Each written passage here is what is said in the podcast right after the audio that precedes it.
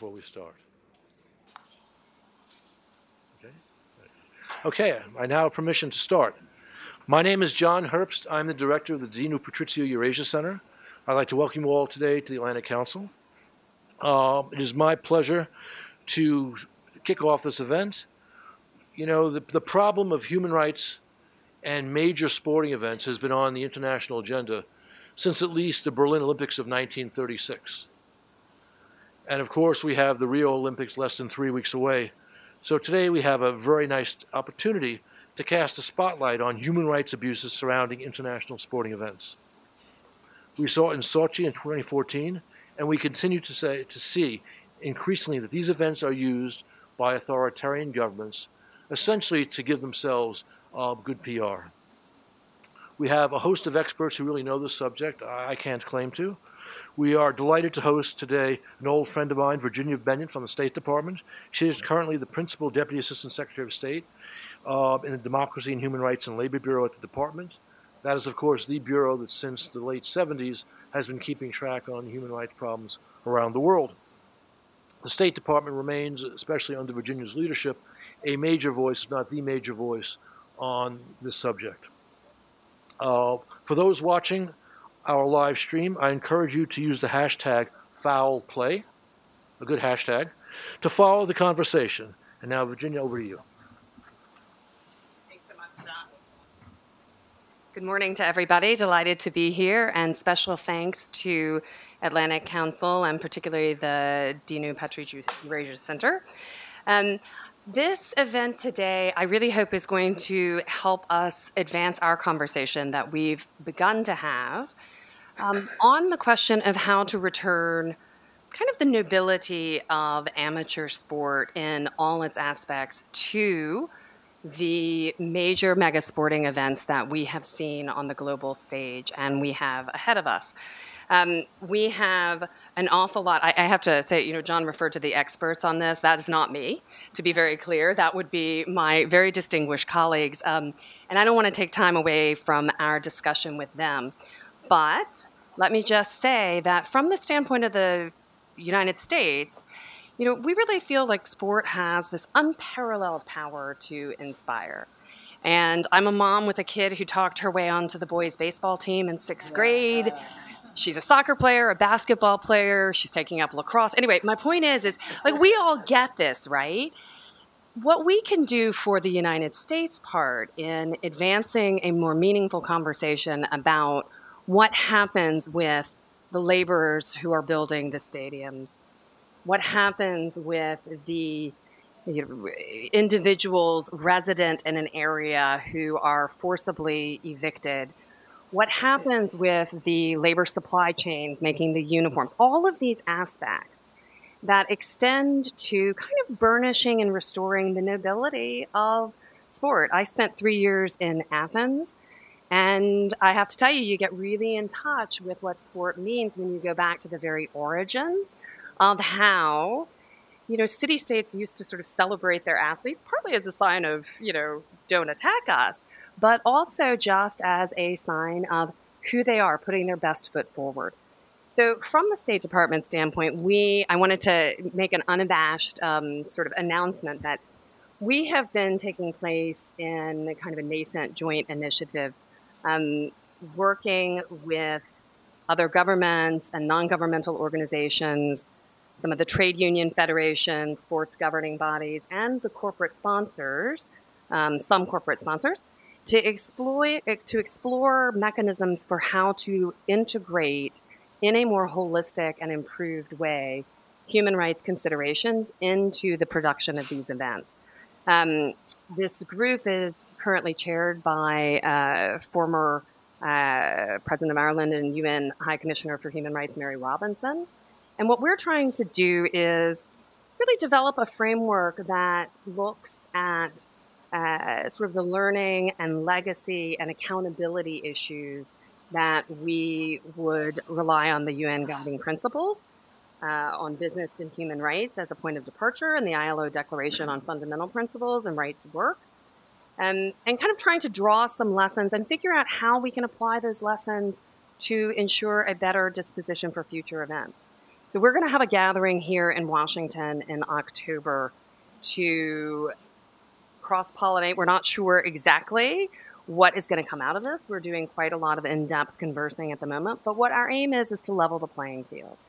So, with that, I am going to um, turn it over to our colleagues to um, kick it off. And I'm hopeful that as we try to move from kind of commitments and principles into practice and applied lessons, um, that this conversation today will help us do that. So, thank you very much, and thanks. This is a great crowd to have here. So, with that, Thank you. thank you. Hi, good morning. Um, in the spirit of athletic competition, all of the speakers today showed up hot and sweaty to. Uh, uh, moderators always say they're delighted to be here, but in my case, hi, my name is Bobby Herman. I'm uh, vice president at Freedom House. Uh, moderators always say they're so happy to be there, and in this case, it's really true for me because this this brings together um, two of my my great passions: uh, sports and, and human rights. And uh, I think I inherited both from my dad, who uh, dad dad went to nine consecutive Summer Olympic games. So I also I also got uh, inculcated in the uh, in the joys and also some of the big questions about these mega events. Um, the intersection of politics, as John mentioned, the intersection of politics, human rights, and sports is nothing is nothing new. Uh, I mentioned Berlin, uh, the so-called Hitler Olympics, and I haven't seen the movie Race yet, but I'm told it's great. Um, but in the past decade, what we've seen is uh, maybe a resurgent authoritarian regimes that are once again attempting to use the Olympics, the World Cup, Formula One, ice hockey world championships uh, to burnish their international reputations and to bolster their, their legitimacy. Uh, often, as we, as we just heard, often violating human rights uh, in the process. Interestingly, at the same time, democratic governments and citizens have become, in, in some ways, much more skeptical, at least about the promised economic development. This is happening mostly in the global north. I think people think uh, people may know. And David, I don't know if you get any credit for this, but your hometown of Boston, uh, where they voted, basically they didn't want to uh, put in to apply to to host the uh, host the Olympics. And recent uh, corruption scandals involving FIFA, uh, systematic dr- uh, uh, doping uh, by the by the, the Russian government and some elite athletes have, I think, also cast a, a, a pall over over some of these mega events, particularly the Olympics. And yet, as Virginia said, we are inexorably, inevitably drawn into the artistry and the drama that is played out um, uh, in these in these competitions. So, to help us uh, deepen our understanding of the dynamics that are taking place in many of these uh, many of these countries that are that are hosting uh, these events, we've uh, assembled an all-star panel. Uh, let me just now the their their bios were distributed, so. Um, I'm not just gonna. I'm just gonna say a quick word. Uh, on my immediate left is Minky Worden. She's director of global initiatives for Human Rights Watch. Then we have uh, Sunjeev Bery, who is the director for advocacy in Middle East uh, and North Afri- Africa uh, at uh, Amnesty International, who told me he biked into work today. So special kudos for you. Uh, on our screen, we have uh, Pedro uh, who's the director of Latin America for the Open Society Foundations. And Pedro joins us live through the, the wonders of modern technology from Rio, where you will be swimming in the 200 meters and the. And. And on the end, uh, my dear friend uh, David Kramer, uh, who is the Senior Director for Human Rights and Democracy at the McCain Institute for International Leadership and also the my former boss at Freedom House. So um, here's the run of show. We've got, I've asked uh, our four panelists, uh, they're going to have five minutes, uh, and that's it. And then I'm going to pose one or two questions to them. I promise we'll, we'll keep that lively and move quickly so we can open up to the to questions from the audience because we've got, I know this is an interesting and exciting topic. So I think, uh, Minky, you're hitting lead off. Up to you. Hi, good, good morning, everyone. Um, I want to uh, give a special thank you to our friends at the Atlantic Council for hosting the event today. um, and to Virginia for being here representing the State Department. I think, um, as we'll discuss this morning, the ball has been moved down the field in very significant ways um, since Human Rights Watch started doing work that was focused on mega sporting events and human rights. And let me just begin by explaining what is a mega sporting event. It's an event like the Olympics on the horizon a few days away. It's an event like the World Cup um, or also, it can be an event like the Baku Games in Azerbaijan or the Formula One, also actually in Azerbaijan, and we can discuss that in more detail. Um, but a mega sporting event brings with it the possibility for mega human rights abuses. Mm. And let me explain how that is. Um, it is uh, there is a very long lead time from the awarding of the games to the arrival of the games or the delivery of the games. And just on a personal note, I first became interested in this phenomenon when I was living and working in Hong Kong in the 1990s. Um, Deng Xiaoping bid to host the 2000 Olympic Games as part of China's effort to re enter the international community after Tiananmen Square in 89. So governments have long understood that this is a way to build soft power, to burnish your image on the world stage, to stand next to world leaders, whether or not you deserve the right to do that. Um, and in term, on a personal note, uh, when China won the right to host the Olympics in 2001, part of their bid, very interestingly, was give us the games and we will improve human rights. Okay, so we have eight years to see how the Chinese government is going to do that. Um, instead of the promised human rights improvements, instead of the promised press freedom, when 25,000 journalists arrived in Beijing in 2008, in August 2008, um, the Great Firewall was up. The internet firewall was up. Instead of the promised uh, labor rights improvements, six migrant workers died building the Bird's Nest, a single stadium alone. Instead of um, property rights, a number of people were forced or bulldozed from their homes uh, to make way for the stadiums. Uh, and civil society was not improved. Hu Jia, one of the great human rights activists in China, was arrested and got three years in prison for testifying to the European Parliament that human rights were not improving, as if to prove the point. Um, so I think we have seen the signature abuses that you get when you award a mega sporting event to a human rights abuser. We really had a replay, uh, and pardon the sports puns, I think you're going to hear a lot of them this morning. We had a replay of these exact abuses in the run up to the Sochi Games, although Human Rights Watch warned the International Olympic Committee and other bodies that this was going to happen. Forced evictions without proper compensation, migrant labor abuses, building Fisht Stadium and other venues um, uh, crushing of civil society, environmentalists, and others who got long jail terms for exposing the fact that the Sochi Olympics were not the great environmental games they were supposed to be. And of course, uh, we know journalists were harassed and detained. My favorite story from that is two Norwegian TV journalists were um, arrested and uh, harassed and then told, Welcome to Sochi. And I think everyone will remember what happened with Russia passing an ugly anti gay law in the run up to the games. That created a lot of uncertainty for athletes, for coaches, for fans. So, this this um, gap between the aspirational words and the, the possibilities, the vision of sport as a, as a force for good is what we really need to close. We have to close that gap and we have to close it fast. Why?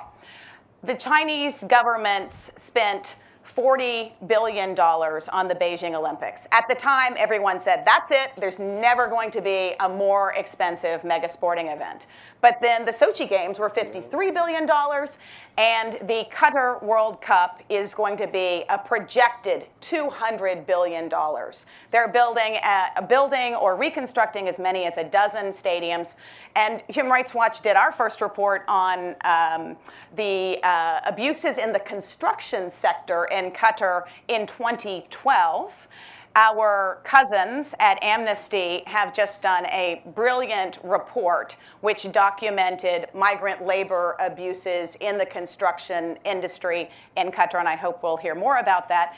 This is a knowable thing. So if you have $200 billion worth of infrastructure, you are absolutely going to have $200 billion worth of human rights abuses if you do not put in place safeguards. So I, I want to say that this is a moment of great concern and crisis for world sport, crisis for other reasons, including corruption and the lack of transparency. But it's something that the International Olympic Committee, FIFA, and others need to embrace as an opportunity to close that gap between the sort of motto of higher, faster, stronger and the, and the ugly reality on the ground. And we can talk um, in the course of the day about what the, the concrete solutions are. These are knowable problems, they're anticipatable, and they are preventable. So the challenge before us is can we prevent a large number of deaths, for example, uh, for example, in Qatar between now and 2022, and I think we can. Great, Minky, thank you. Sanju? Sure. Oh, on behalf of Amnesty International and uh, Amnesty International USA, I want to say thank you to the Atlantic Council and to my uh, co-panelists for this opportunity to talk about these issues because mega sporting events are the place where uh, the world's wealthiest and most vulnerable intersect in ways that are far from ideal, and, and it can be quite painful for many hundreds of thousands of people. Uh, I have the privilege of representing Amnesty International USA uh, as our advocacy director on Middle East issues here in Washington, D.C. I also have the privilege of representing our real experts on Qatar and many of the huge human rights violations that are happening there. Our researchers who've put out uh, five reports, along with the great reports put out by Human Rights Watch uh, over the past four years. Uh, Akash Jayaprakash, James Lynch, Mustafa Qadri have all worked very hard on the ground, talking to people uh, amidst situations of, of great hardship and suffering. You know, just one of many examples, uh, a, a, Nepali laborer who, who told Amnesty International how their uh, employer in Qatar refused to let them go home after the Nepali earthquakes, even though they couldn't tell if their family was alive or dead. They had no way of contacting them. They wanted to go home. Under Qatari law, uh, the employer had every ability to block them from doing so. And this is just one of many, many examples. You know, the, the 2022 FIFA World Cup has brought into global focus the, the shocking conditions that are, that are extraordinarily routine it, it's important to remember just how vast the scale uh, of the, the workforce situation is in Qatar. Over 90% of the total workforce in Qatar consists of foreign nationals, and that's expected to reach a total of 2 million uh, workers and laborers within the next two years. And these numbers have increased in a dramatic rate, and they've definitely been tied directly into the construction spree around building the infrastructure for the 2022 World Cup.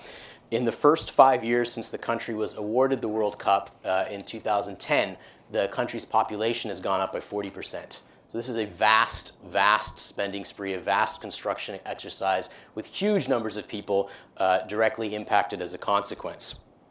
So the government of Qatar is spending hundreds of billions of dollars in this program. It goes beyond just stadiums, but also into the broader infrastructure of the country, roads, tourism facilities, hotels, all of the things that, that will enable people to arrive in Qatar and will play a role in the larger ambition of Qatar becoming a, a global hub for commerce and tourism. Now, the problem starts with Qatar's kafala sponsorship system. Uh, under that sponsorship system, foreign migrant workers are not able to change employers or leave Qatar without the permission of their current employer. Now, of course, in any situation where there's any kind of abuse, this becomes highly problematic. Even when an employer is not paying the employee, the employer could still block the employee from changing jobs or leaving the country. It gets worse than this because foreign migrant workers are forbidden from forming or joining trade unions. And while Qatar does have labor laws which should offer some protection for workers historically, they're not enforced effectively. There's an, an, even more difficult level to this, which is that thousands of foreign migrant workers in domestic service roles are specifically excluded from even the meager protections set out historically under Qatar's poorly enforced labor law. These migrant workers, who are mainly women working in households, are exposed to even greater conditions of labor exploitation, up to and including some horrific accounts of sexual violence by their in home employers. Now, to the government of Qatar's credit, they very recently announced new labor laws that will go into effect at the end of this year. I'll get into why those labor laws fall far short of what's needed. Um, But first, it's worth taking a look at the problem with some statistics from the Qatar National Research Fund, which did a survey in 2012 of some 1,000 low income labor migrants. 90% of migrants in this survey said their employers possessed their passports, a violation of Qatari law. 20% said their salary was different than the salary they had been promised prior to leaving their home country. 21% said they sometimes, rarely, or never received their salary on time. As documented by Amnesty International researchers, in the most extreme examples, foreign migrant workers became suicidal after being trapped without pay by employers in Qatar. They were forced to depend on charity from other Qatari citizens simply to eat. That's how bad the situation has gotten in Qatar, despite the government of Qatar's claims to the contrary. Now, against the, the, the, backdrop of these terrible conditions in Qatar, there, there is the challenge of the families that have sent uh, members of their families to Qatar from Bangladesh, from Nepal, from India, from the Philippines. Oftentimes, they've incurred great debts through uh, recruiting networks that are uh, highly unethical, that promise one salary but don't deliver. And as a consequence, the families that have sent the laborers themselves uh, face a crushing amount of debt uh, that if they don't get the money and the remittances in time for, they may not be able to make the rent on their homes. They may find themselves in situations of homelessness. So there's a cascade of problems that result as a consequence of Qatar's abusive labor laws. Now, one positive step that the government of Qatar has taken is to require migrants to be paid directly through direct bank transfers, which make it easier for the government to track payments and ensure timely payment of wages of the roughly 1.7 million migrant workers in Qatar now, roughly 1.5 million are currently covered under that. So now there's still 200,000 that are not part of this direct tra- payment transfer system. But it's the broader second law that was announced that falls far short of what's needed in terms of this kafala sponsorship, sponsorship system. Um, the new law uh, takes the first step of changing a word. It replaces the word sponsor or kafala with recruiter. Um, so, you know, there's a cosmetic change there.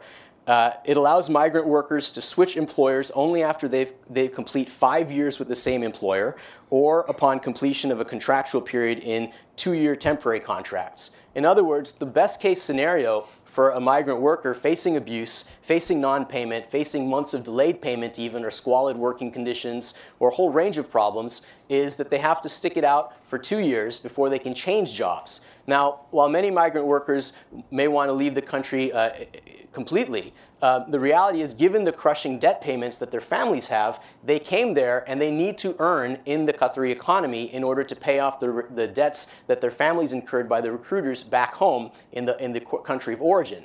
So many, many foreign migrant workers don't have the luxury of simply saying, I want to get out of here. They want to change jobs and find a more ethical employer, but under the new reforms, they're not necessarily able to do so for years. Now, the, the new reforms still also allow exit permits uh, and maintain the exit permit system through which you need the permission of your employer to go back to your home country, which is an astounding requirement. But uh, if the employer objects to the exit of the employee, an exit uh, petitions committee can meet to resolve it. Now remember, these are migrant workers who, any migrant worker who's willing to attempt to leave the country uh, despite the massive amount of debt that their families maintain, despite all the challenges, is not somebody who's going to have, you know, wealth on hand, the, uh, a lawyer to represent them, to engage the government of Qatar, the Ministry of Labor, all of the resources you're going to need to challenge your employer. These are people in dire straits. So this and then, of course, lastly, domestic workers are completely excluded from these reforms and, and from the labor law. So this gives you the, the broad, big picture of the problems that remain in place today. FIFA, to its credit, has, has acknowledged that it took years to bring forward uh, these human rights concerns, um, whereas before it would just sort of avoid the topic entirely. The government of Qatar, while putting forward some of these reforms, uh, ha- has much further to go, and, and Amnesty International remains very concerned that some of the emphasis remains cosmetic, given the sheer number of people who are, who are at risk of abuse. Um, or are currently being abused uh, under the Qatari system. A, I also want to take a moment to acknowledge and thank the State Department for maintaining the government of Qatar in the Trafficking in Persons report on the Tier 2 watch list, which keeps the public pressure on and the spotlight on for these terrible worker, worker conditions and labor violations.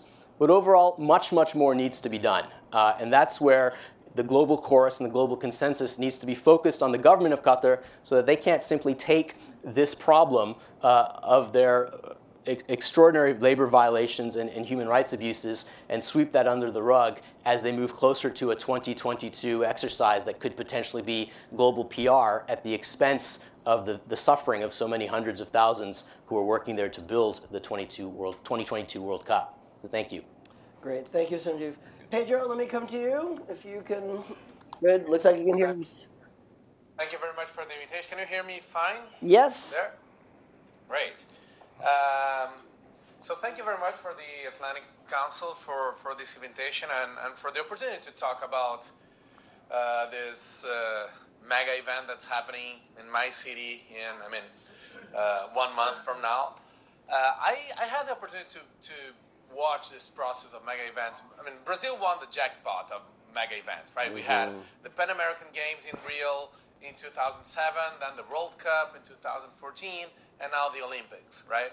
Uh, uh, and so, and, and I had, uh, I would say, I was in a privileged position to watch how this operates because I was, uh, I worked for the government uh, for the whole uh, Lula period, so for for eight years, uh, from 2003 to th- 2010. So I could see how exactly the influence of those mega events operate inside the government. And then uh, from the civil society side, trying to get access to information about what's ha- what, what was happening, uh, and also exposing the human rights violations that that was uh, were happening uh, with that. Uh, I think the, the, the first thing to, to you know the conclusion that, that we can uh, reach looking at the mega events, at least uh, here in Brazil, but of course it's reproducible in, in many other parts that we, as we just uh, have uh, listened to, uh, is those events are a factory of corruption and uh, inequality. It's that, that it's as simple as that, as something that, that we can um, take from this. Um, and it is because it is a kind of, of uh, supranational, uh, uh, influence that is put over governments that I've, I've never seen anything like that in my eight years of government. this kind of supranational influence. Nothing from the UN, nothing from uh, the Inter-American Human Rights Commission, nothing from no other, uh, uh, I would say, external influence was so strong in defining priorities, budgetary priorities, legislation, legislative priorities, than the Olympics and, and the World Cup and all this mega event. This would, you know, be an excuse to fasten things up, to uh, over, uh, overcome audit procedures and, and any other, and, and even to, to uh, make people close eyes to human rights violation that would happen. To take a look of what is happening now in Rio, again, we have to remember that Rio is a city that last year we had the police killing uh, more than 600 people in the state of Rio. I mean, this is half, it's more than half of the police killings in the US with 300 million people. We're talking about 16 million people stayed in Rio. Only in the city of Rio, 300 people were killed by the police. In an increasing movement uh, that I'm sure this year will be much higher. Uh, the report that we have is much higher than last year.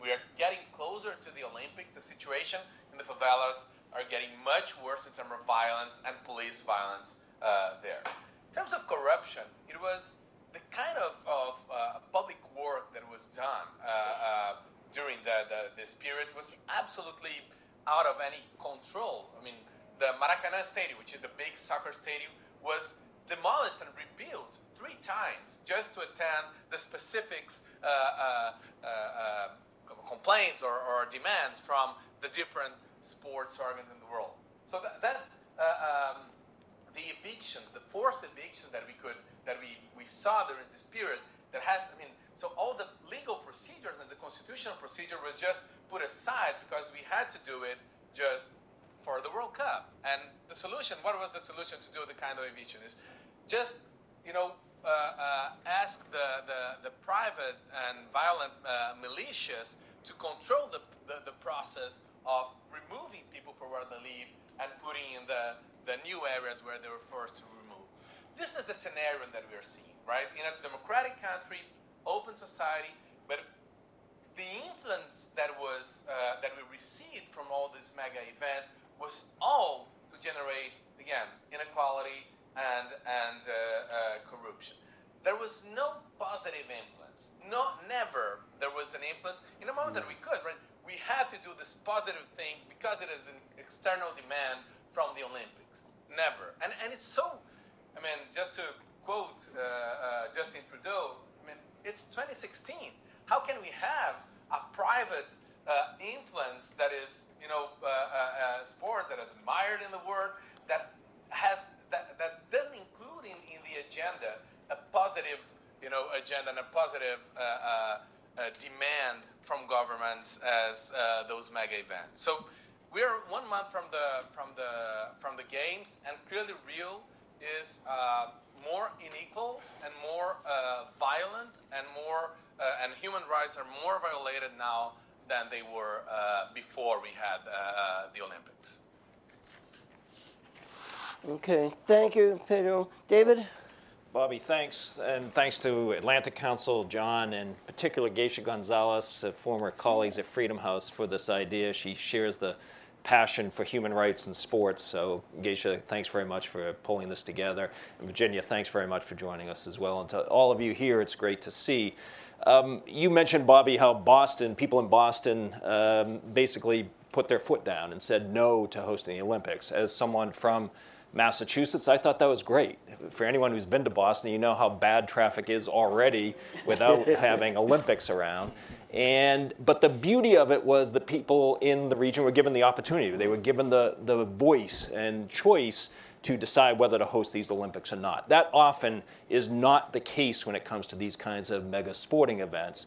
And if you look at the examples that my colleagues have, have cited um, in Russia, in China, Azerbaijan, Bahrain, Qatar, the list is on and on, and the people living in those areas who get badly affected by them do not have the opportunity to say, you know what, we don't need this, we have enough problems as it is.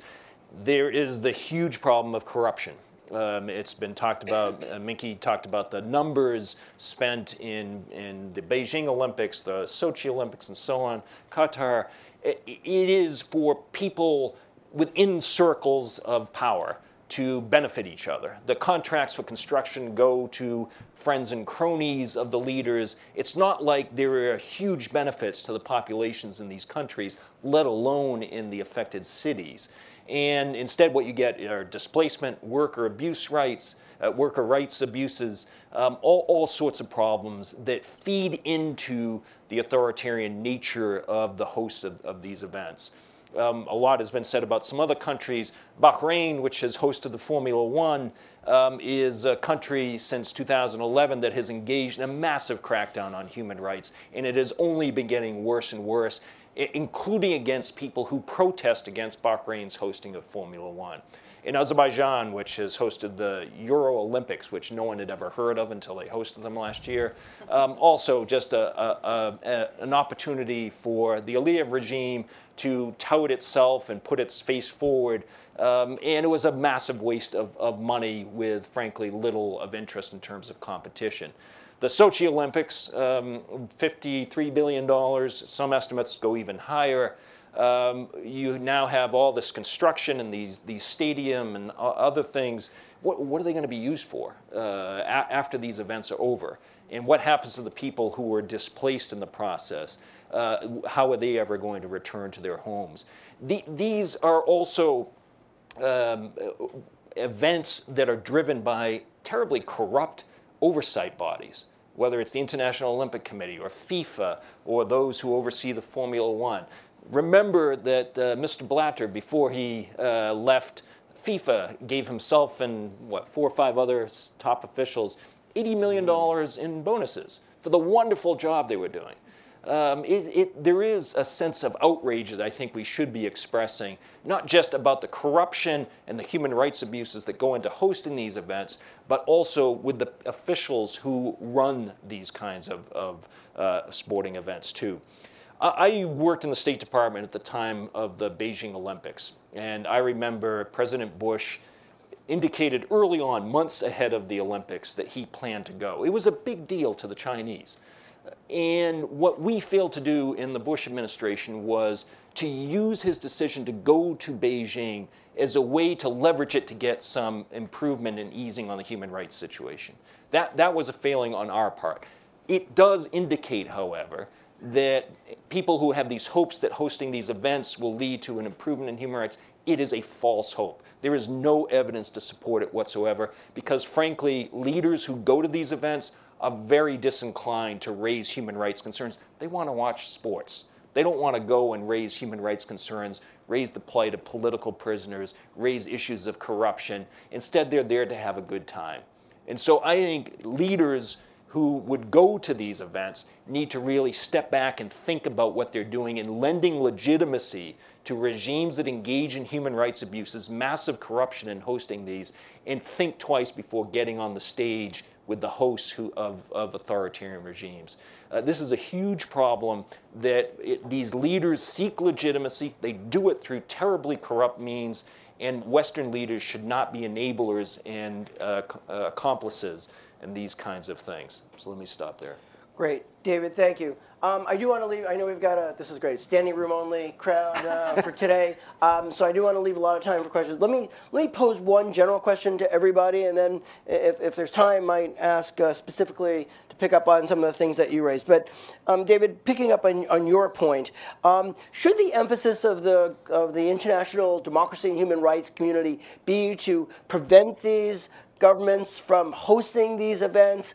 Um, even if successful, that's probably a long term undertaking. What can be done, coming back to your point about Beijing, what can be done in the interim to use these events to leverage change, to bring more attention, and to hopefully have some impact on the ground, whether it's uh, whether it's at Qatar or or what we might have seen now in uh, if maybe a little bit too late for for Brazil, but not for the for the follow on. So uh, let me. Uh, David, let me start well, with you. It seems like there should be a baseline, it seems to me, that countries have to abide by a, a, a sense of, of human rights. If North Korea applied to host the Olympics, everyone would say that's ridiculous. North Korea is, is the worst state in the world.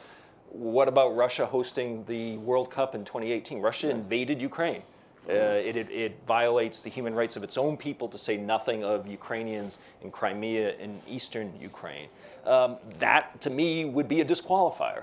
I, I, think we do probably need to come up with some sort of baseline conditions that would be necessary for countries to host these things. Um, and yet, the problem is going to be there are fewer and fewer free democratic countries that want to host them. They cost a lot of money.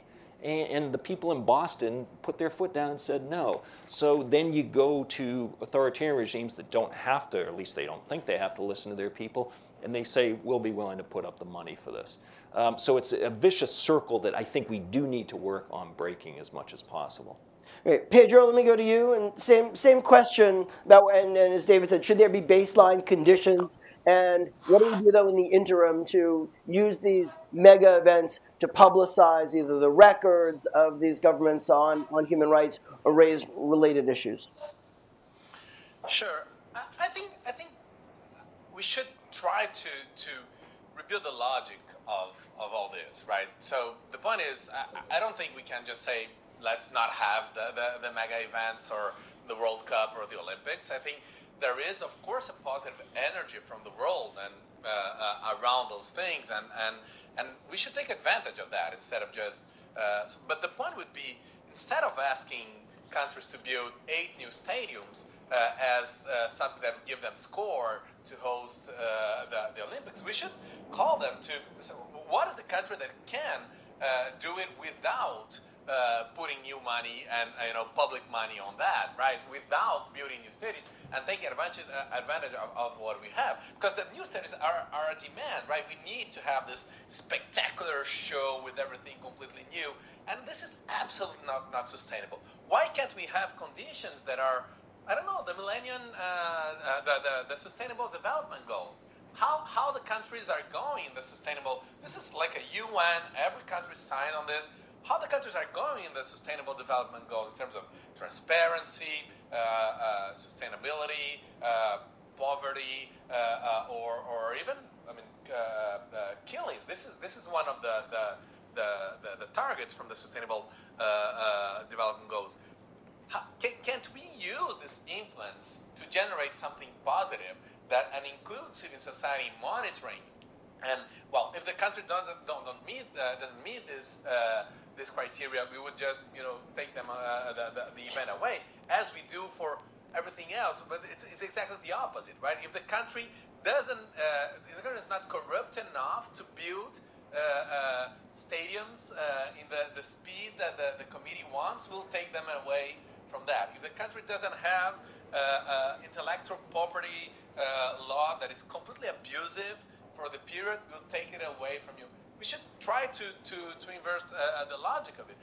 And while we don't, I think, of course, denouncing it and showing the world that this is not a party of democracy, of you know non-frontiers, is exactly the opposite, right? This is, as I said, it's it's it's it, uh, the, the, influence, uh, particularly on developing uh, countries, is really uh, monstrous, right? Is is it's again, Brazil, uh, uh, the, the, corruption scandals that we that we are seeing now in Brazil, they were so embedded in the Olympics and in the World Cup in the construction of all the infrastructure for that, and it was an excuse that we had the World Cup that that we could, you know, that we had to do it so fast and that we had to do it uh, in the way that was done. That it's it's a clear threat for for uh, democracy in the way it is now. So I think we should point it out, but I don't think it would just, just let's avoid it. I think we should have a proposal on what is the positive influence that we could have from this event on on different countries in the world. Right, Sunjeev, and then and then Minky. Sure. You know, uh, there ought to be a very clear and defined standard that uh, a country must reach before uh, being able to submit a bid for any of these events. Uh, and and uh, it's pretty clear that when standards are established for uh, other aspects of world sporting events, that countries and governments uh, strive to meet them. You know, I think it's the comedian John Oliver who did that, that bit on the FIFA courts and all of the, the crazy legal and other concessions that FIFA extracts from host countries, changes to the legal code, all kinds of stuff. You know, why, why aren't these concessions required for uh, basic decency and treatment of the workers whose sweat and sadly blood uh, is, is going to be in the cement of some of these stadiums? uh, that are being constructed in Qatar, for example, and elsewhere. Very clear, explicit standards that should be put forward and publicly put forward, not trapped uh, within a cloistered uh, sports bureaucracy that then does its internal, you know, uh, internal negotiations and then issues a press release to the rest of the world saying, yes, yes, we talked about this, check, check, check, boxes checked. No, very clear, very public, which gives civil society the ability to weigh in before the fact and during, not just after, in the critical campaigns that, that many of us have done. Thank you. You know, um, I think everyone knows that uh, the International Olympic Committee, FIFA, and these other sports federations make sure that the details of the ice rinks or the swimming bubble are absolutely nailed down. They have assessments um, at designated moments straight through this sort of eight year process. And I think where we are now is the biggest problem has been the gap between the promises and the reality on the ground. And it makes perfect sense to have human rights risk assessments, right? The, this mega sporting event has a eight-year life cycle. You have human rights risk assessments at the beginning of the process.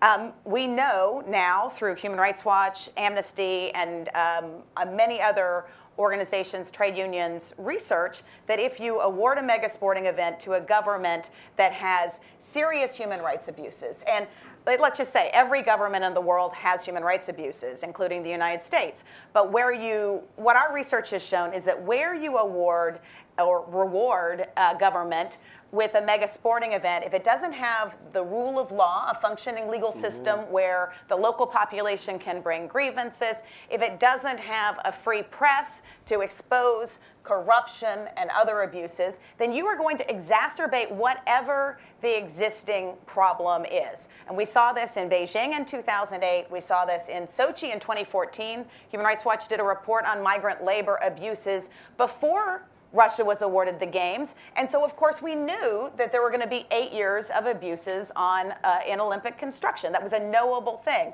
The same thing for Qatar. We, kn- we knew that the construction sector um, is already a problem. So you award a mega sporting event, you exacerbate whatever the problems are. Human Rights Watch did a report on um, uh, police killings in Brazil before Brazil was awarded the games. Sadly, in the last week, we have brought out another report which talks about the escalation in extrajudicial killings. Uh, we have a video on our website that makes for very hard watching. We interview the police themselves. Uh, one of the promises of the Brazil Games was give us the Olympics and we will improve security. Well, police killings makes everyone less secure. So I think there is, we've reached the moment where this, um, the problem has been that the governments who bid to host are not then held to their pledges. So there shouldn't be a double standard for human rights abusers where they get away. I mean, it's playground rules. You have to abide by the rules or you don't get to host. And I think we've alluded to this sort of thermonuclear uh, option. But if you're not if you're not prepared to uphold the standards of the Olympic Charter, if you're not prepared to uphold the UN guiding principles on human rights, if you're not prepared to identify risks at the beginning, monitor them through the process, and remediate them when they happen, then you then you really have no business hosting a mega sporting event. Can I just add quickly? Please, David, yeah. There, you know, people talk about maybe we should move the Rio Games because of the water issues, construction, and so on. But I also think there should be talk about moving games that have already been awarded to countries. I'm not talking about yeah, the ones yeah, coming up yeah, in Brazil, but for the human rights situation. Or if a country invades another country, like Russia has with Ukraine.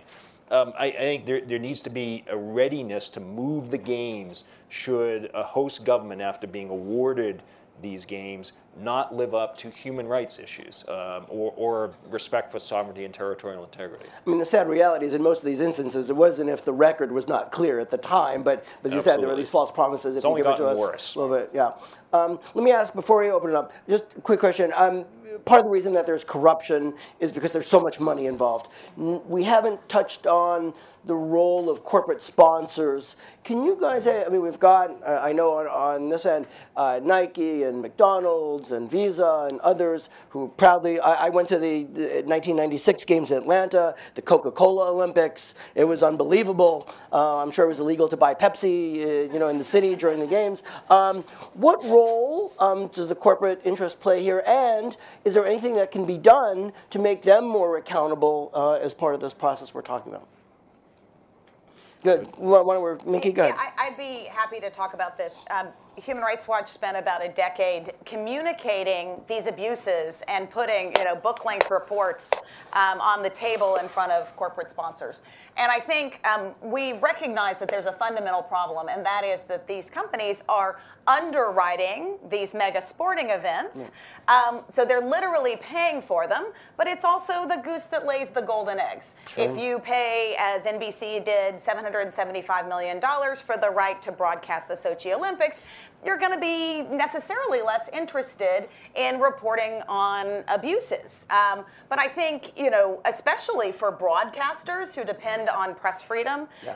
for the media rights, that's obvious. It should be a very fundamental thing. I would remind people that Beijing won the right to host the 2022 Olympics. So we're going to be circling. The Winter, the winter Olympics. Be, yeah. The Winter Olympics. Yeah. We're going to be circling back to, to these problems um, as the Chinese government is in the worst crackdown since the 19 1989 period. So I think the um, we have reached, as Virginia alluded to, though, an interesting moment of, uh, of uh, possible change. And uh, around, I think the pressures created both by the corruption scandal and the um, uh, documented abuses over the last decade have created a climate where there's a willingness and an understanding that. Um, uh, I, cor- no corporate sponsor wants it's uh, wants a brand sure. tied to ugly human rights abuses. Uh, fans don't want to sit in stadiums that, that migrant workers died to build. So we've reached a moment where there's a recognition it's a, it's time for reform, and uh, there is a uh, a new mega sporting event center, as Virginia alluded to, chaired by Mary Robinson, that involves the corporate sponsors. Uh, Coca Cola, Adidas, and others have taken the lead in this. I think um, it's, it's uh, too early to cheer. But it, there is a role. Uh, I think they have recognized that this is not a sustainable situation going forward. Um, but it uh, really is the responsibility of the sponsors since they are literally paying for the event. They don't want their brands tied to ugly discrimination against women or LGBT people. They don't, you know, they, they have a real interest in seeing that the sports, these mega sports events, live up to the vision and the possibility that they're a force for good, because that's certainly what their brand marketing is telling the world. Sunjeev?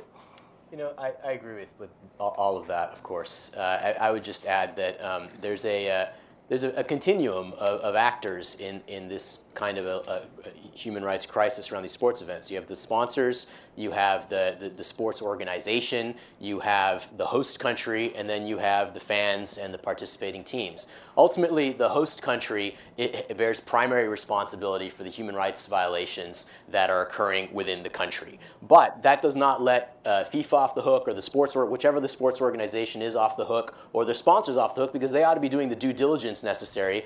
Uh, you know, and, and, as Minky mentioned, the huge flow of cash creates these perverse incentives to sweep everything under the rug by all the parties involved. So, you know, there's a, a huge vacuum there that needs to be filled with a public critique, public pressure, and recognition by the managers of these brands that their brands are going to take a hit if they're not standing on the right side of basic ethics and human rights. Right. Pedro? Yeah, uh, I, th- I think that there was, I mean, already some uh, some uh, sponsors that were looking to corruption inside FIFA or inside the organizations, but this this goes much beyond, right? It's it's not. A, this is a part of the problem. I think it's the smallest part, right? I think what we're talking is again, they we we don't have yet made clear to the public what is the impact of those games in uh, uh, in local democracies, right? In inside the democracy. How, for, I mean, again, one, one other example that that's the kind of thing. The state of Rio is completely bankrupt now. There's no money now to, to pay the, the civil servants. There's no money to pay hospitals. There's no money, and it was exactly because they took this money and there was all kind of legal uh, uh, uh, legal ways they found to, to, to channel the money all to build the infrastructure for the games that would disappear or be useless the day after. And this has been done with the support of those private sponsors that are just, you know, attached. Um, we should make that more. This is not yet completely uh, common sense, right? This is we talk about the corruption inside the organization. This is something they are, I would say, concerned. But the kind of impact on what this uh, uh, this event do on on the the, the democracies, uh, I think this is something that is we, we should do as a society. We should do much more uh, work to to to make it uh, common sense.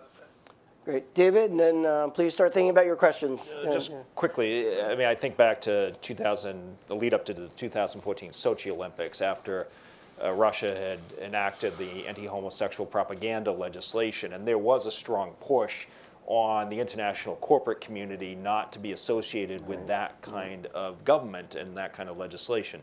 Um, so there, there, there are reputational issues here that are very important. There are issues of funding. Uh, the, these uh, entities do provide support to these games. There is one other side to it I would just mention, and that is the host governments eh, oftentimes shake down companies in their own countries. Yeah. Some of these companies I don't have a lot of sympathy for because they built up based on corruption and connections. Um, but it reinforces this vicious cycle where the host government can decide to go to a Russian company and say, you're going to help support the Sochi Olympics whether you like it or not, and they don't have a choice. So it, it, it feeds into the, the whole corrupt element of these games, um, and I think more transparency on that would be helpful too. Great, thank you, David.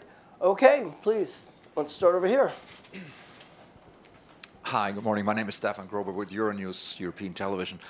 Um, it's hard um, not to see a certain trend here if we look at the Olympics, for instance.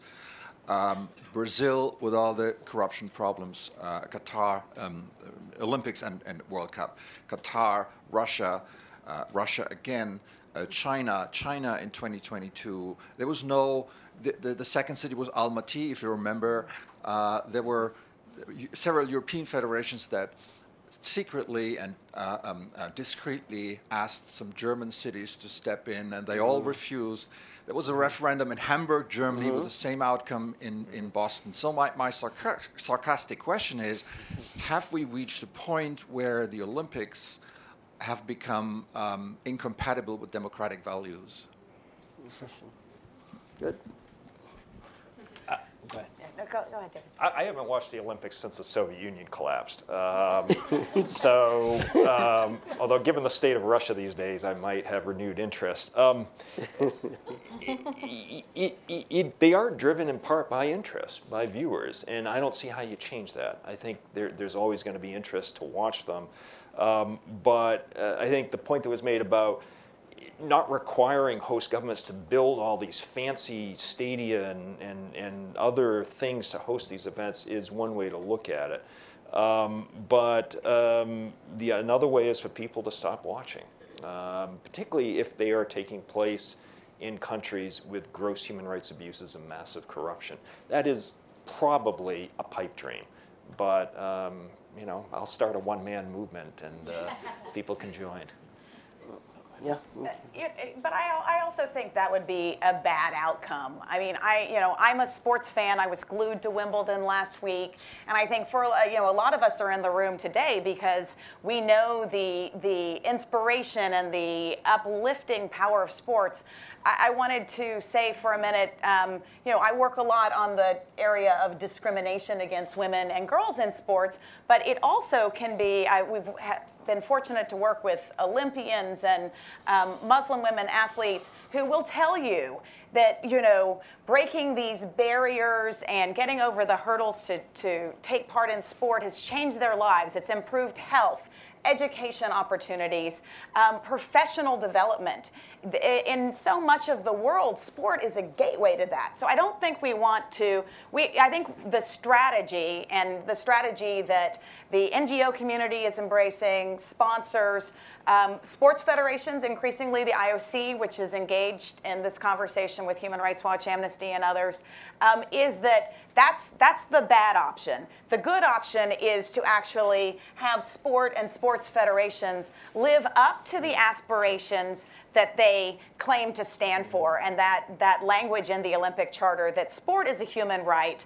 Um, but I, I but I do want to say there are. Um, you know, a lot of counterexamples. We're talking about mega sporting events, but even if you take it to sort of a small level, I'm. Uh, Human Rights Watch has done a lot of work since 2012 when Iranian women were banned from playing, from attending stadiums to watch volleyball. I mean, even watching volleyball in Iran, in Tehran, is, uh, is, uh, is banned. And for obviously, Human Rights Watch works on the full the full spectrum of human rights and women's rights abuses in the country. But Iranian women have said, listen, it's important to us that, that we be able to access this public space. It's important to us we be able to cheer our own national team. I, am going to, if, if you pardon me, I'd like to give an example. The um, Iranian women uh, have been repeatedly promised by the International Volleyball Federation, both at the beach volleyball tournament in February. Iran hosted its first ever beach volleyball tournament. You may not have followed this. Um, but also last week, just this last week, um, Iran hosted a uh, World League match. That's international rules, the International Volleyball Federation. It's like FIFA for volleyball. Um, they are extremely powerful. They control the sport. It's it's uh, volleyball appeals to hardliners and reformists alike. Everyone wants to cheer the team, but after being promised that women could buy tickets online, they were not able to. So I think one of the things that we should all be able to agree on is that um, not just at the IOC level and not just at the FIFA level, but also that straight down through these other bodies that have immense power and money and within their sports, there's an opportunity for sport to move the ball down the field in uh, women's rights in Iran. Uh, it, this would, you know, this is just the type of small thing that can make a big difference in uh, women's rights. And I would say, sadly, instead of uh, defending, you know, the FIVB wants to build volleyball in the country, but they shouldn't do it excluding 50% of the population, and they shouldn't do it by throwing women under the bus. Sanjay and Pedro, and let me ask you to make your comments uh, short so we can get to a couple of questions. Sure, sure. I mean, I, I just say that I, ideally we get to a, a place where uh, sporting events that are held are held uh, with respect to the interests and rights of the communities uh, that will be involved in the sporting event being held. Maybe in some cases that means the community says no. Maybe in other cases that means that the community's uh, rights are respected, including those in the community who will be involved with building the infrastructure for the event. Um, and in this particular question about repressive versus non-repressive governments, it is important to note that that you know many repressive governments use this as a way of of sort of recycling the reputation. You know, Bahrain is a really good example, which, Sure. which David mentioned, right? You know, they, they started having the annual F1 uh, race in Manama in Bahrain, and you know, and at one point in time, I believe they even banned protests around the uh, around the F1, and now they've just outlawed their major opposition party, uh, Al you know, the the major opposition party to uh, to the monarchy. So uh, these types of things shouldn't be allowed to play out over and over and over again, uh, and instead, you know. The international sporting events should rise to the ideal for which you know they were originally started, you know, decades, centuries, even millennia ago. Okay, Pedro, go ahead quickly if you can. No, I agree with uh, most of uh, what been said. I think it's much more about uh, creating the awareness of public about what happened so that we can pressure sponsors, organizer, all that, than just uh, and and again respecting this is part of people's life. I think uh, just saying we don't want to have those games, we don't want to have this moment. This is this would affect a, a, a, a part of our culture. I would say that I think we should, in a way, respect and say we should have a positive. th- This should bring us a positive influence and not a negative. And, and I don't think the answer is just uh, uh, uh, small and specific boycotts. But I, I agree that the, the point, getting people uh, uh, to, to be aware of, of, of the scale of what's happening. Okay, let me take. I've got three. Okay, I had um, Robert Ruby. I have this woman here, and then Mary. We'll take a cluster of three, and then I've got. Okay. This is Robert Ruby of uh, Freedom House. Um, several of you have said that it's important that uh, the community, um, com- uh, over time, move these sports so that they follow the rules. They follow the rule book. The catch is the rules are not set by Secretary Bennett. They're not set by the UN. They're not set by any of your organizations. They're set by the FIA or FIFA or IOC. I know Jean Todt of the FIA would say, as he's done many times, oh, this is all about sport. It's really not about politics. His counterparts at FIFA and the IOC would say the same. How do you move? How, how do you move them? How do you move these federations, which are, if not democracies, they have a plurality of interests themselves? Thank you. Over here, please. Hello, my name is Gabrielle Saberwal. I'm with the International Fair Play Committee. A couple of comments. Um, first of all, it's very interesting what you're all saying, but I'm sad that you don't have anybody on your panel that represents the positive aspect of sports. You've given examples of Beijing, of Sochi. But in between those, there's many positive examples, and no one has mentioned that about what sport does. Another thing, I was in Beijing during the games. I was there a year before the games and after in 2015. The changes that took place during the Olympic Games in Beijing were incredible with the people. The first week, none of the Chinese were talking to us, they were very stoic. But by the second week, the Westerners were not the evil Westerners that the Chinese were raised to believe as believe them to be. And then the final question I wanted I was a volunteer in 1984. First of all, when you had mentioned traffic in Boston, there was no traffic in LA during the games. the other thing was that LA is bidding again. And um, I wanted to say, what is your opinion about um, that the construction? It's going to be a privately funded games with hardly any construction. You had mentioned in China that some people were killed, just FYI, during the building of the San Francisco Oakland Bridge. 28 people were killed. I think that's more than people were killed in the stadium. So I'd like to hear some positive aspects. Okay, and I had, and Mary, and then we'll take another batch. Thank you. Mary Maris from Freedom House. My question is similar to Robert's is that how do you get these host countries to behave and respect human rights when the governing bodies themselves um, are corrupt? Okay, good. Why don't we start? Uh, Pedro, why don't we start with you? Yeah. No, I, I'd like to agree with uh, the question about the positive influence of sports, right? I think I think I just remember a case uh, on the Beijing Olympics when uh, the first medal won by, by, by Brazil in that Olympics uh, those were uh, by women in judo, and judo was forbidden and as any fight sports uh, for, to, in Brazil for women till the 80s.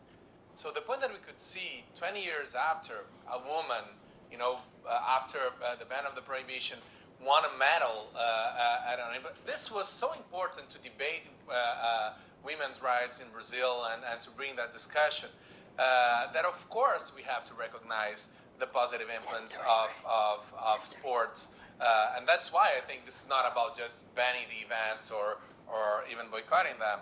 But uh, the point is, the the the way uh, um, um, it is structured now, where is no there is no negative uh, uh, um, impact for governments to just say let's stop everything, let's channel all the resources, let's close the, uh, uh, uh, our eyes on, on human rights event. There's no and, and just because we have to do that, right? And and that's the point that I think we should uh, uh, start uh, thinking about and and and and putting uh, states uh, uh, to do pressure in this very powerful uh, uh, organizations, which are uh, the Olympics organization and uh, the, the Olympics Committee and, uh, and FIFA, in terms of how can we use those organizations to generate uh, positive uh, uh, influence in, in the countries. Good. Minky, and we'll work our way down. Yeah, I, I want to answer both the questions of how do you move these powerful international sports federations, um, and also the the question of, of the positive dimension of sport with the sa- with one answer, and that is to say I, I didn't mention it, but Human Rights Watch has done a lot of work. For example, around the 2012 Olympics, we did a report called "Steps of the Devil." Um, on the denial of the right to play sport for Saudi women and girls. And for example, Saudi Arabia alone in the world bans uh, sport in state schools. It's the only country that does that. It has that means that you know there are 13 million women in Saudi Arabia. 4 million of them are girls. So every every Olympics that we don't get a reform of introducing physical education into state schools, another generation of girls is lost in Saudi Arabia. And by lost, I mean very high um, rates of heart disease, diabetes, uh, preventable health and psychological problems that, that being able to play sports would address.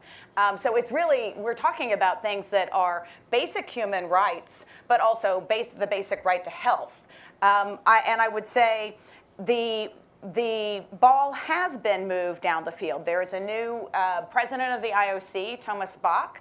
Um, uh, when the anti-gay law was passed in June of 2014, with the uh, in June of 2013, with the Sochi Olympics on the horizon, um, you know, Human Rights Watch had written to them to say, you could stop this law. It would have been a phone call from Lausanne to Moscow to stop the ugly anti gay law from being passed. That was a missed opportunity, but after the Sochi Olympics, I think. Uh, responding to the crisis, um, uh, Bach put in place changes to the host city contract itself to say that, that anti gay discrimination is not allowed for host countries. So I think we, wouldn't, we probably wouldn't have a replay of that. The same thing for discrimination against women and girls. It is banned by the Olympic Charter.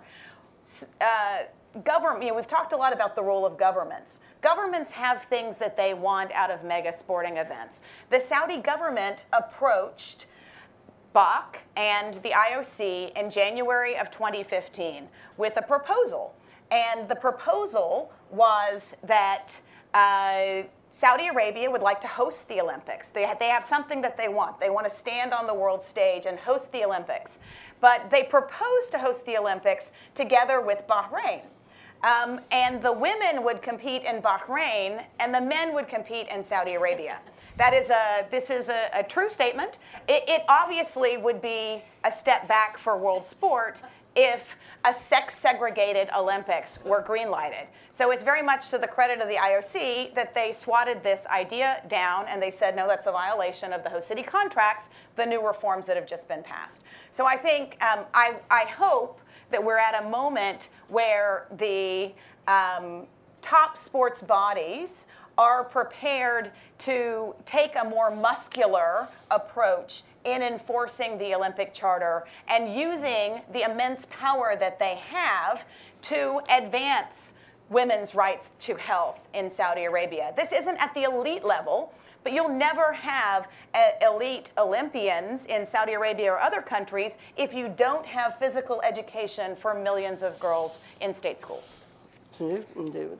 And just build, building off uh, Minky's point, um, you know, first in the context of the governing bodies, there's certainly probably significant steps that the, various governing bodies can take to, to open up their decision-making processes. But we've seen, you know, especially in the context of FIFA, that where there's public criticism, where the NGO community is stepping up with resources and reporting, where elected officials are holding hearings and raising tough questions, that the governing bodies uh, do start responding because everyone's in the business of brand management. And a governing body that doesn't respond adequately to a chorus of public criticism is going to be a governing body that doesn't have sponsors funding it because they themselves don't want to be tarnished by the, the by the criticism. So at, at a very you know 20,000 foot level, um, to the extent that all of us are asking these tough questions in pointed, directed, and focused ways, it builds a political climate in which uh, all the parties within that political climate uh, move towards the, their best intentions and, and the best possible outcomes. Um, but that also means sustained pressure. It means sustained hard work to make sure that when the spotlight moves to a new city or a new country, that you know that the, the old games don't come back up. Um, and and that's that's part of all of our work. It's part of the Atlantic Council's work. It's part of you know the human rights community's work to, to make sure that that continues to happen. David. Um, to Mary's question, I, I, think we have to ask why do authoritarian regimes want to host these games? And it is for prestige, it's for legitimacy, it's for recycling ill-gotten gains, um, but it usually isn't for the benefit of the average citizen in their countries. Um, and so uh, I, I don't think the games are a vehicle to change these kinds of regimes. Um, I, think, I think the pressure to change has to come both from within uh, these societies, but also externally. Um, and I don't think there's enough of that. The games can play a minor role in that. Um, on on your point about the positive aspects, um, I was being a little flippant about the Olympics. I just lost interest in watching them. I, I, I um, understand the importance of them. Um, I am a huge sports fan. I'm from Boston. I'm a huge Red Sox and Patriots fan, as John knows. Okay, that's compared enough. to those that, Yankees and Mets. Um, so I, I, I've played, I've coached, I've refereed, I've umpired. I completely understand the values and benefits of sports. Um, we probably are going to have to disagree on the Beijing Olympics. Um, I think the impact of the Beijing Olympics overall on the country was extremely negative, and it did not benefit people who were critics of the government at the time, uh, a number of whom were thrown in jail or displaced or whatever other consequences they faced. Um, but if if sports can help people in these kinds of countries, um, I don't think there's a lot of track record of that. Um, then I'm all for it. I'm not anti-sport by any means, um, but uh, I think we have to understand. What, getting back to Mary's question, why these governments are hosting them in the first place. Okay, I've got three and one. Somebody on there. Uh, two and three. Okay, and then we're gonna have to wrap this up. Thank you very much for an excellent panel. My name is Martina Vandenberg. I'm from the Human Trafficking Pro Bono Legal Center. And I want to pick up on Minky's point about missed opportunities because among a field of really bad actors in terms of the hosts, I think Qatar really wins, uh, to make a bad pun, a gold medal for, for really horrendous human rights abuses on the ground. And so, Sunjeev, I was very interested to hear you say that you are happy that Qatar was left on the tier two watch list in the trafficking report that Secretary Kerry just released. Because, as you know, Qatar had to get a waiver in order not to drop down to tier three. And I'm wondering if the US government just missed an opportunity to really put Qatar on tier three where it belongs. And I'm wondering whether we should start a campaign now to put the country on tier three. But, I, but more specifically, what levers are there now that we have a tier two watch list, again with a waiver? What are the, what are the mechanisms that we can use as leverage to, to really get the kind of um, satisfaction in ending the abuses that I think we all hope to see. Thank you. Okay, Martina, and back, somebody hand that, yep. No, no. Hi, my name is Martin, uh, and I come from SAIS. Um, so I have a very brief comment. Firstly, um, I, with the fear of sounding like absolutist, like I understand that actually, like there is no country in the world that it doesn't abuse human rights. Um, but at the same time, you know, Freedom House has issued reports saying, you know, like um, the freedom of the press has been significantly deteriorating in most of the countries. So I'm just wondering if actually how many countries actually in the world and how many regions in the world can actually host these Olympics and or, or big, you know, um, sport events. You know, most of the countries in um, uh, you know, say um, many countries in Latin America, most of the countries in Africa, even the increasingly the increasing number of countries in Europe can actually, I think, host these uh, you know events with, you know, with, with them being kind of with them seeming legitimate, and that's kind of a comment. Um, my second question, eh, my well, my first question, my only question is about when when the, when Russia hosted the Olympics, we saw, and when they kind of introduced this um, homosexuality propaganda law, we saw a lot of international outrage, um, as you um, uh, mentioned, and um, and so and so what happened is I my perception is that that encouraged a lot of dissidents in Russia to actually go and be more vocal um, uh, opposition to, to what's going on and you know kind of to, to, to protest these um, changes. But what happened afterwards when the Olympic Games were over is that this kind of international outrage suddenly kind of dissipated, um, not from Human Rights Watch, not from Freedom House, but from the general population. And that kind of exposed these dissidents more, and if anything, they probably felt betrayed. So my question is, how do we actually kind of make this opposition, make this more sustainable, rather than you know just focus while the Olympic Games or the big events are there, and then just kind of disappoint or betray um, the local dissidents or human rights fighters. Thank you. Okay, thank you. And microphone right here. Hi, I'm Lindsay Gibbs. I'm the sports reporter at Think Progress. Um, one of my questions is kind of how the athletes fit into all of this. Uh, I think we've seen, especially over the last couple of weeks, mm. with everything going on in our country, some high profile athletes have really spoken up.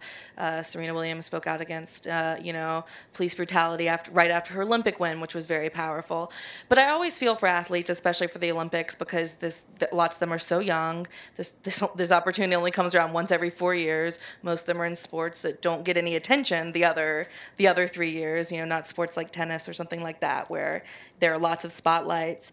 But obviously, athletes are a huge part of this and, and can really have a very powerful voice and have in past Olympics. So I'm wondering what your thought and what kind of your wishes would be for athletes speaking out against these human rights violations. Um, another thing is that there's also the IOC is hosting a, a refugee team this year, which is um, pretty significant, um, and and there's some pretty powerful stories being shown.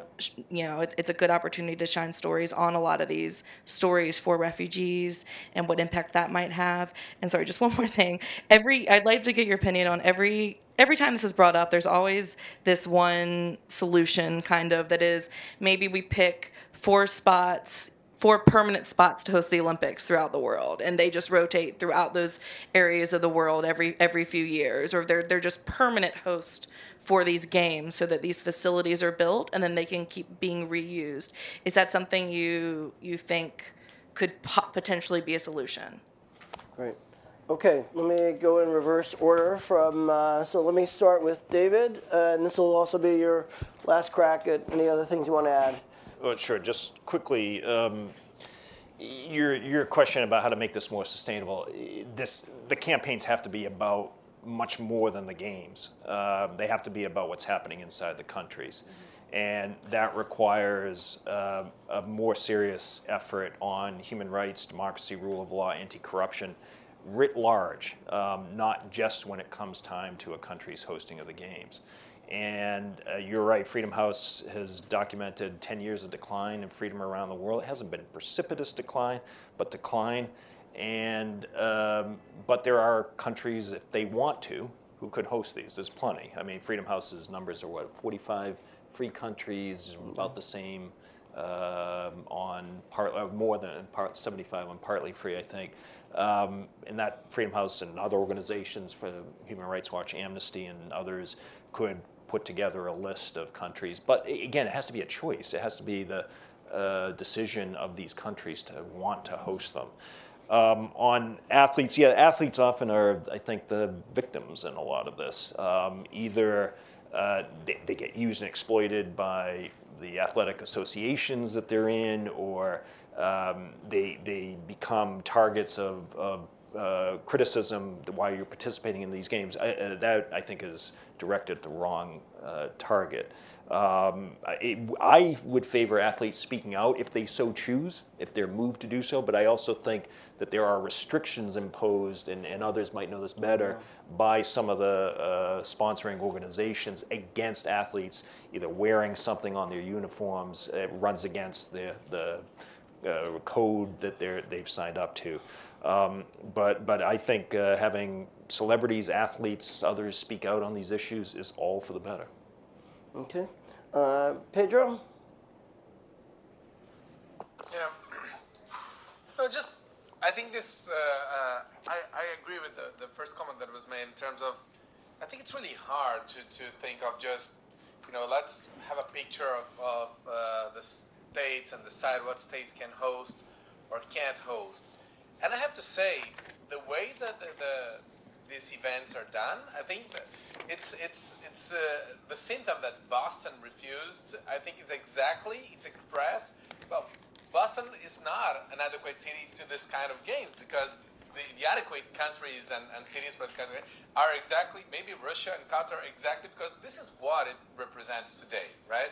So the, the I think the point is we should uh, uh, inverse the logic and think what what what's our proposal for what a, a, a set of criteria of that, uh, as was said, can be monitored year by year in terms of, of, an evolution should be the criteria for a game. What is, how can we have this energy that is, of course, it's it's a good energy to have people together around uh, something that you know inspire people, but how can we have this with uh, the the the criteria that are aligned with human rights and sustainability. I think for me that's the agenda, right? Much more than using that as you know let's let's see the picture of states in the world and decide where uh, uh, uh, where the Syria can receive that.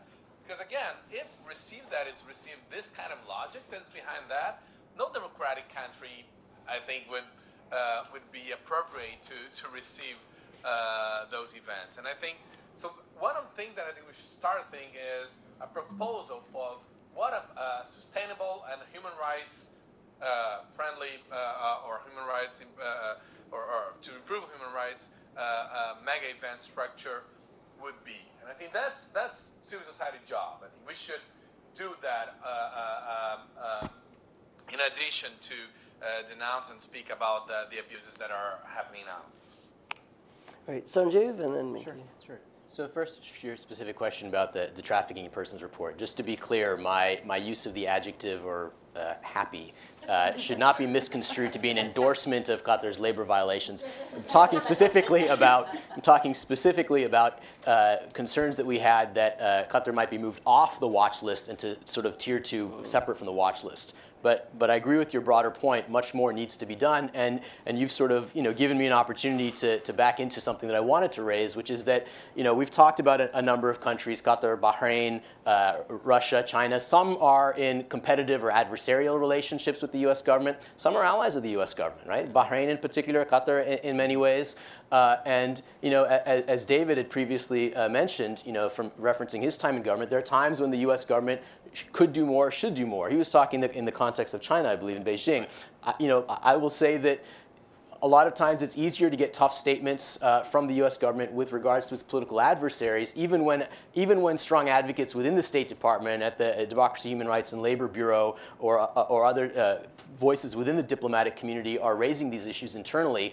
The, the, the final outcome, whether it's Saudi Arabia, whether it's Bahrain, whether it's Qatar, might be a, a lot softer than it should be if one is prioritizing the overall message uh, of human rights and human rights accountability. And, and lastly, to that point, when a, an ally of the United States sees that it can do these things, and the fundamental relationship with the most powerful military uh, in the world, the most powerful country in the world, the most powerful economy in the world, the United States, uh, is unaltered, then you have outcomes like what we're seeing right now in Bahrain, where the Bahraini monarchy has outlawed its opposition. It's now illegal to be part of the, the opposition party that the US government had for so long encouraged to engage in dialogue with the Bahraini monarchy. That same Bahraini monarchy that has had these you know, shiny, glamorous F1, uh, Formula One racing events has now said, you're not, forget about dialogue, it's illegal for you to exist. Thank you. Um, so just to uh, begin with, a, or to, to, to end with, where we have been and where we'd like to go. And, and I would also like to address Robert's questions about what are the standards, because there are standards where this is nothing new. Um, you know, the, the sort of the trend, the trend line that we've discussed today is one that should, wear, should worry governments, it should worry international federations, it should worry fans, and it should worry civil society and non-governmental organizations. And that trend is one where uh, repressive governments use mega sporting events to lock up critics, whitewash their reputation, and to pass new repressive laws. So that's that is a trend that we need to draw a line a, a line in the sand over. Um, to use a beach volleyball metaphor, the um, I, and I think the human rights standards are very clear.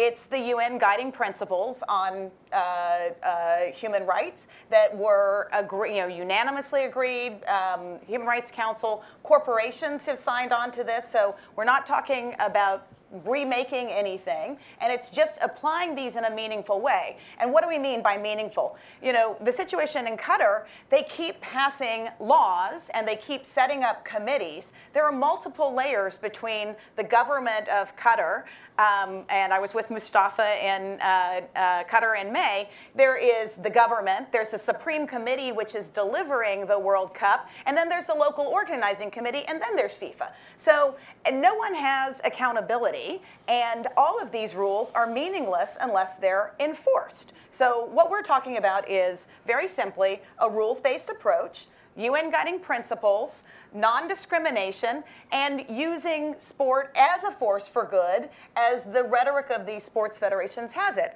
Um, to the question of athletes, I think not every athlete wants to be an advocate for human rights or women's rights. Um, and many of them just want to win gold, and that is great. We want to cheer them as they do that.